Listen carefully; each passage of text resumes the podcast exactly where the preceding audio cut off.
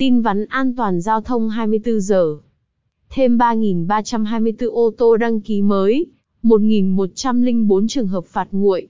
Thông tin từ Cục Cảnh sát Giao thông, trong ngày mùng 7 tháng 1 năm 2021, vừa qua toàn quốc có thêm 3.324 ô tô đăng ký mới, và 1.491 ô tô làm thủ tục sang tên di chuyển.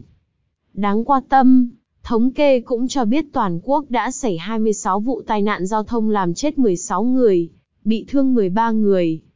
Đây toàn bộ là các vụ việc xảy ra ở lĩnh vực đường bộ, trong khi lĩnh vực đường sắt và đường thủy không xảy ra tai nạn nào.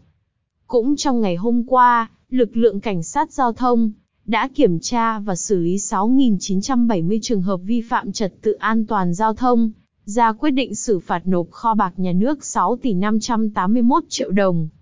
Ngoài ra lực lượng chức năng cũng đã tạm giữ 29 ô tô và 651 mô tô, tước 494 giấy phép lái xe các loại, trong đó vi phạm nồng độ cồn 247 trường hợp, vi phạm các quy định về ma túy 2 trường hợp. Đáng quan tâm đã có 1.104 trường hợp vi phạm được phát hiện qua hệ thống camera giám sát. Trong khi đó, lực lượng cảnh sát giao thông đường thủy của địa phương đã kiểm tra xử lý 85 trường hợp vi phạm trật tự an toàn giao thông, nộp kho bạc nhà nước 94 triệu đồng.